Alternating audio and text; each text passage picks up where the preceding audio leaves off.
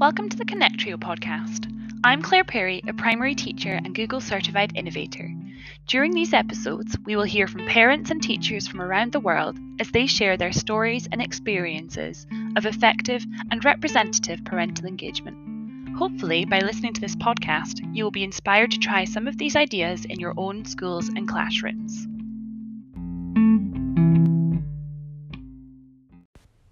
This episode of the Connectrio podcast, we hear from Christine Couser. Christine is a deputy head teacher in Scotland and she's one of the co leads of Women Ed Scotland. I first connected with Christine through Twitter after hearing her speaking on Lena Carter's Teacher Hug radio show and um, hearing how she puts the eye on well-being helped me to think about what I need to do for my own well-being. Since then, I have gotten to know Christine a little bit better through Women Ed Scotland events and also through us both being part of the Scottish Educators Connect book club and um, now the Members' Choice events through Scottish Educators Connect. I think you'll really enjoy this episode as we hear a secondary perspective of what effective parental engagement could look like.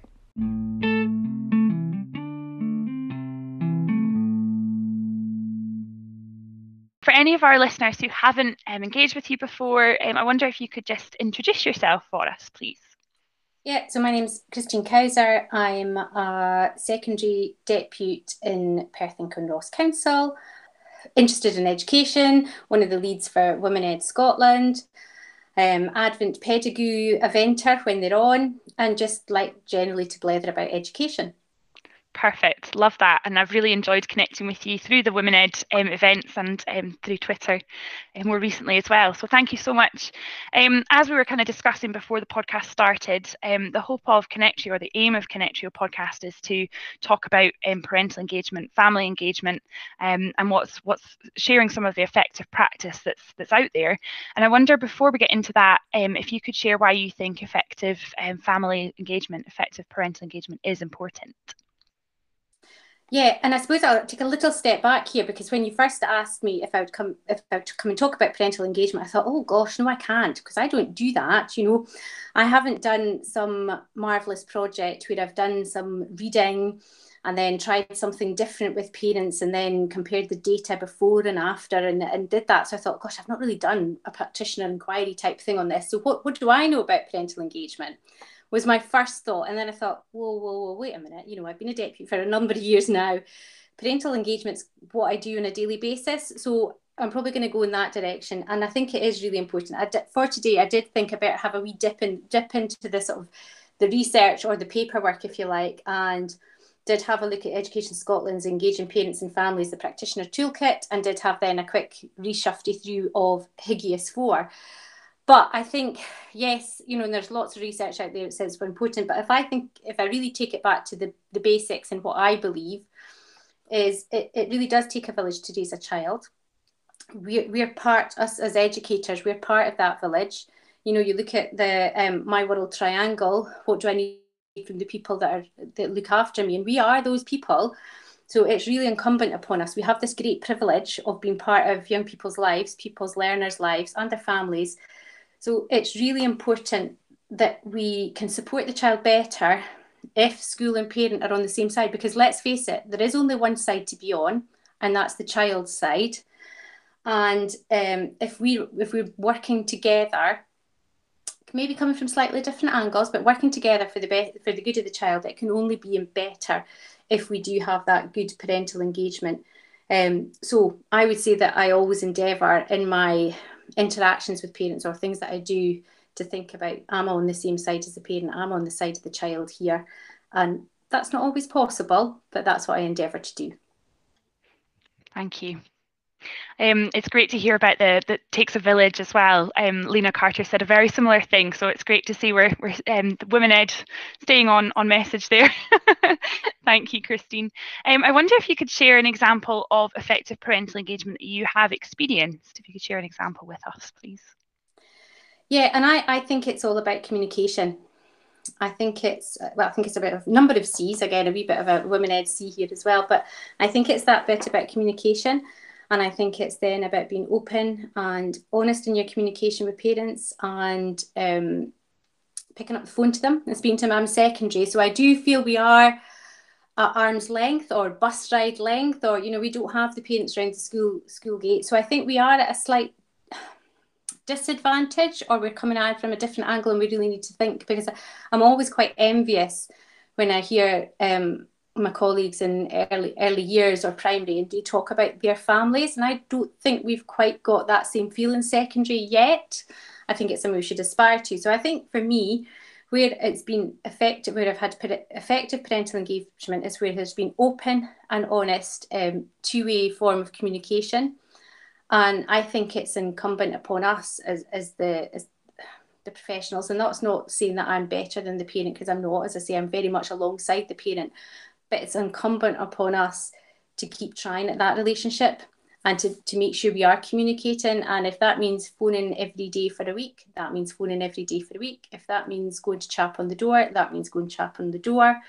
Um, I think we need to be compassionate there. I think we need to care about our, our families. So, um, and our parents, it's not been unknown for me to make a cup of tea for a parent when they've been in my office and they're thinking, you know what, you need a cup of tea because you, you're, you're distressed by whatever's going on, whatever's happening and it's my job to look after you as, as well as the parent. So I think that keep, keeping open the lines of communications and being honest, and as I've said, alluded to, I wish I were perfect, but I'm not. I'm not. I don't always get it right, and I think if I have got it wrong with a parent, then I apologise. And I think to me, that is the, the, the crucial we have to work at the relationship of the parent and we have to treat the parent with respect um, but I think we do have to be the one that probably works harder at that relationship because that's our that's our role, that's our job. It's our job to support these young people, and quite often, supporting the parent can help support the child. Um, I don't know if that's enough detail for you. Yeah, absolutely. And it's really interesting to hear that secondary perspective as well. I think um, when people think of parental engagement or hear family engagement, it is primary you kind of go to, um, but it doesn't make it any any less important. It just means it has to be slightly different. Um, even within the primary setting, the way that we engage with parents in the early years is very different when they then um, sort of get a bit older and they can walk themselves to school or, you know, all these different things. Um, so no, it's it's really helpful to hear that perspective. I wonder if you could share, um, in your opinion, some of the examples, uh, some of the barriers perhaps to effective family engagement.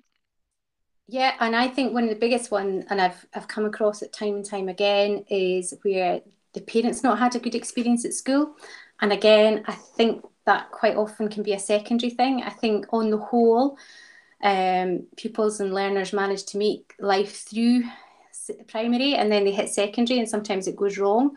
And so I think parents come with, well, I didn't like school, or they're just like me, and they found it really hard. Um, and I think that can be one of one of, one of our major barriers. Um, I think we we don't quite realise how intimidating perhaps we can be. I mean, I'm I'm five foot nothing, well, five foot three, you know, so not in terms of stature, but there I am, suited and booted, um, with a lanyard round my neck, and I think we, we can be seen to be someone that they perhaps don't want to engage with, or they feel intimidated, or they think that we're going to judge them, um, and that we're not going to listen to their opinion, and their opinion doesn't matter. So I think that the the young the parents' experience of, of school can have a negative impact on that part of that barrier they might not even just they might not even want to come into the building. Now okay just now covid nobody's coming into the building just now but that can be a step too far for some of them particularly if they've had a bad experience. And i think it depends on how they're, they're treated. I think we've probably unfortunately all seen over the years where sometimes parents aren't treated with the respect that they deserve. And occasionally we get i think you know the majority of the time it's it's it's fine but I think sometimes it, it can be tricky. And I suppose I'm, I'm kind of taking that, thinking about this in terms of my role uh, as a support deputy and really probably working with parents when things are tricky for young people. So there's that feeling of, is there that feeling of shame and guilt because their child's not behaving or they can't get their child to behave? Um, quite often, you know, parents will apologise for the child's behaviour, and I'm like, actually, let's not let's not look at apologising for anybody's behaviour. Let's look at why we're behaving like this, and let's get everybody safe, and then we'll think about about that. So I I think it's a lot about their experience, but I think we need to be really careful about how we deal with with with parents. And again, we've got a diverse range of parents but do we really have a diverse staff? And it really, really struck me. One of the roles I've been doing recently was sort of part of COVID's recovery, um, young people shielding at home, not coming into school. So trying to maintain the link with that. This was obviously before Christmas, maintain the link and trying to get the learning continue, build the relationship. And one parent um, said to me when I was calling her Mrs. Whatever, oh, oh, please just call me by my first name. And I was like, oh, I was thinking, oh, I don't do that. I'm always very professional. I always call, I always call um, parents, but you know, Mr. or Mrs. or Miss, and I always introduce myself as Mrs. Couser. And it made me think, and I thought, well, whoa, whoa, who am I doing this for? If that woman, if that parent feels better because I call her by my first name and she calls me by my first name, maybe that's what I should be doing. So that just even there, this little epiphanies, you suddenly think, am I perpetuating this this barrier, this distance, because I'm holding on to my professional my professional grounds where I think that's what you do, that me as the teacher, I'm Mrs. Such and such, and you as the parent or father, Mr. or Mrs. So I think it's just always I think it's always trying to think and think about the barriers. And I think often just now people are finding things really tricky. So I think when, you know, we talk about maybe tricky parents or challenging parents, I think we maybe need to think about, go back to what we would say about children and talk about distressed parents. And I think there's a lot of distressed parents out just now because they're so anxious about the, the COVID situation and about their their their pupil, their children's futures that often that comes across as maybe aggressive or um, argumentative, shouty, whatever we want to call it. I think we've then also got to think, well, where's the parent coming from this? Why are they, what, what's leading them to behave in, in that way? So I think it's important to, because some of the parents perhaps don't seem to play the game that we would want them to play, you know, the nice, polite, hello, Mrs. Such and Such, it's Mrs. Such Such, because that's maybe not what they they would do, then I think we have to be mindful and think about what's right for the parent and maybe not what's right for me as Mrs. Couser. Thank you. Yeah, really powerful things there. Just sort of thinking differently about things. Um, absolutely. I know you've kind of touched on some of the, the ways that we can overcome um, some of the barriers, but um, I wonder if we could talk a little bit about representative parental engagement. Um, and that's sort of one of the things that um, I know we've spoken about through the Scottish Educators Connect, the, the book club recently there, um, which uh, shout out to Scottish Educators Connect, some great things going on there and on their podcast as well. but I wonder if you could share how you think we might be able to overcome barriers to increase representative family engagement so all our learners are represented? I think it's the I think it's about thinking what's right for them. And I, I think we've all seen um, anecdotally, perhaps maybe not necessarily with facts and figures, but anecdotally we've we've seen an increase in parental engagement since we've moved things online. So it's much easier now for parents to to to attend a drop in or to attend um, parents' nights online. So I think we need to be um, continuing that with COVID and think what does that work for people? It means they don't have to come out the house, they don't have to give up time in work or things like that. So I think it's um, looking at things at work just now. It's a biggie. I don't know, and I'm thinking about it. And yesterday I was um, listening to Teacher Hug Radio and Vivienne Porritt was talking with Laura McConnell, and they were talking about, you know, um, it was mainly a, probably more about England in terms of the, the governance and is, you know, is governance diverse? And I was thinking, gosh, what about our parent councils? Do our parent councils represent, represent the demography, um, demography of of our um, of our pupils? I don't know if I've got the answer. I think it's about keeping going. I think it's then about having different events or different things to get parents engaged with so they start to feel comfortable in school and that they start to feel part of the school community and that they then feel that their voice is valued and welcomed. Um, I think we've got a long way to go. I really think we've got a long way to go, but I think if we could improve that, and I think us in secondary possibly do need to look at our do need to look at our primary colleagues and think how how did they manage to get the, the parents in either in through the door or I think in a, a secondary situ- situation more how do we get them to join the teams meeting and think like that so I'm afraid I don't have any answers for you there Claire that's just my wee thought on it just now I don't think there are any easy answers, though. I don't think so. No, I'm grateful just to hear your sort of perspective on it, and um, yeah, there are there is some some work being done. I know that it isn't representative, um, and these conversations, I think, is um, sometimes it can feel I don't know, you can leave the conversations thinking, oh, but what can we do? But I suppose it's that image of the the ripples in the water, isn't it? If we're having these conversations more and more, um, then hopefully we can chip away at things and, and get to a position where or where we're aiming for. Um, yeah, so no. I think I think it's also being really aware of that. And I think we have to be we have to be grateful. I mean, I, you know, you're grateful for anybody who turns up at a parent council meeting. So you're not going to turn away someone because they don't quite fit in the right SIMD or something like that. So I think it is about embracing everybody, but I think it's about being aware of that. And I think it is about going back over if there are some engagement events, taking a really fine look at who has come and who hasn't come, and think about, well, what could I do to engage them better?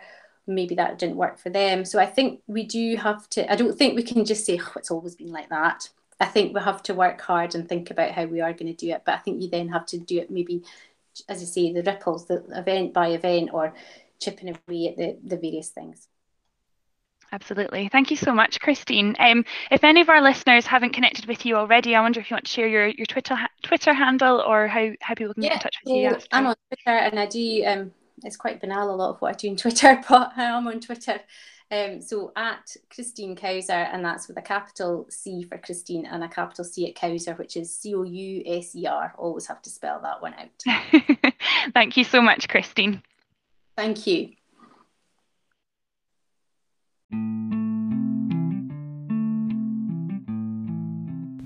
Hope you've enjoyed this episode of the Connectrio podcast. We'll be back next week where we'll be hearing from James Cook at Mr. Cook on Twitter. James is a head teacher in Highland Council, a primary head teacher, and he has done a lot of work around literacy in the early years. Um, so it's really great to hear that perspective, and I hope you'll take a lot from that episode as well. In the meantime, you can catch up on some previous episodes, and um, please do reach out on Twitter or Instagram at ConnectrioEd. Have a great week.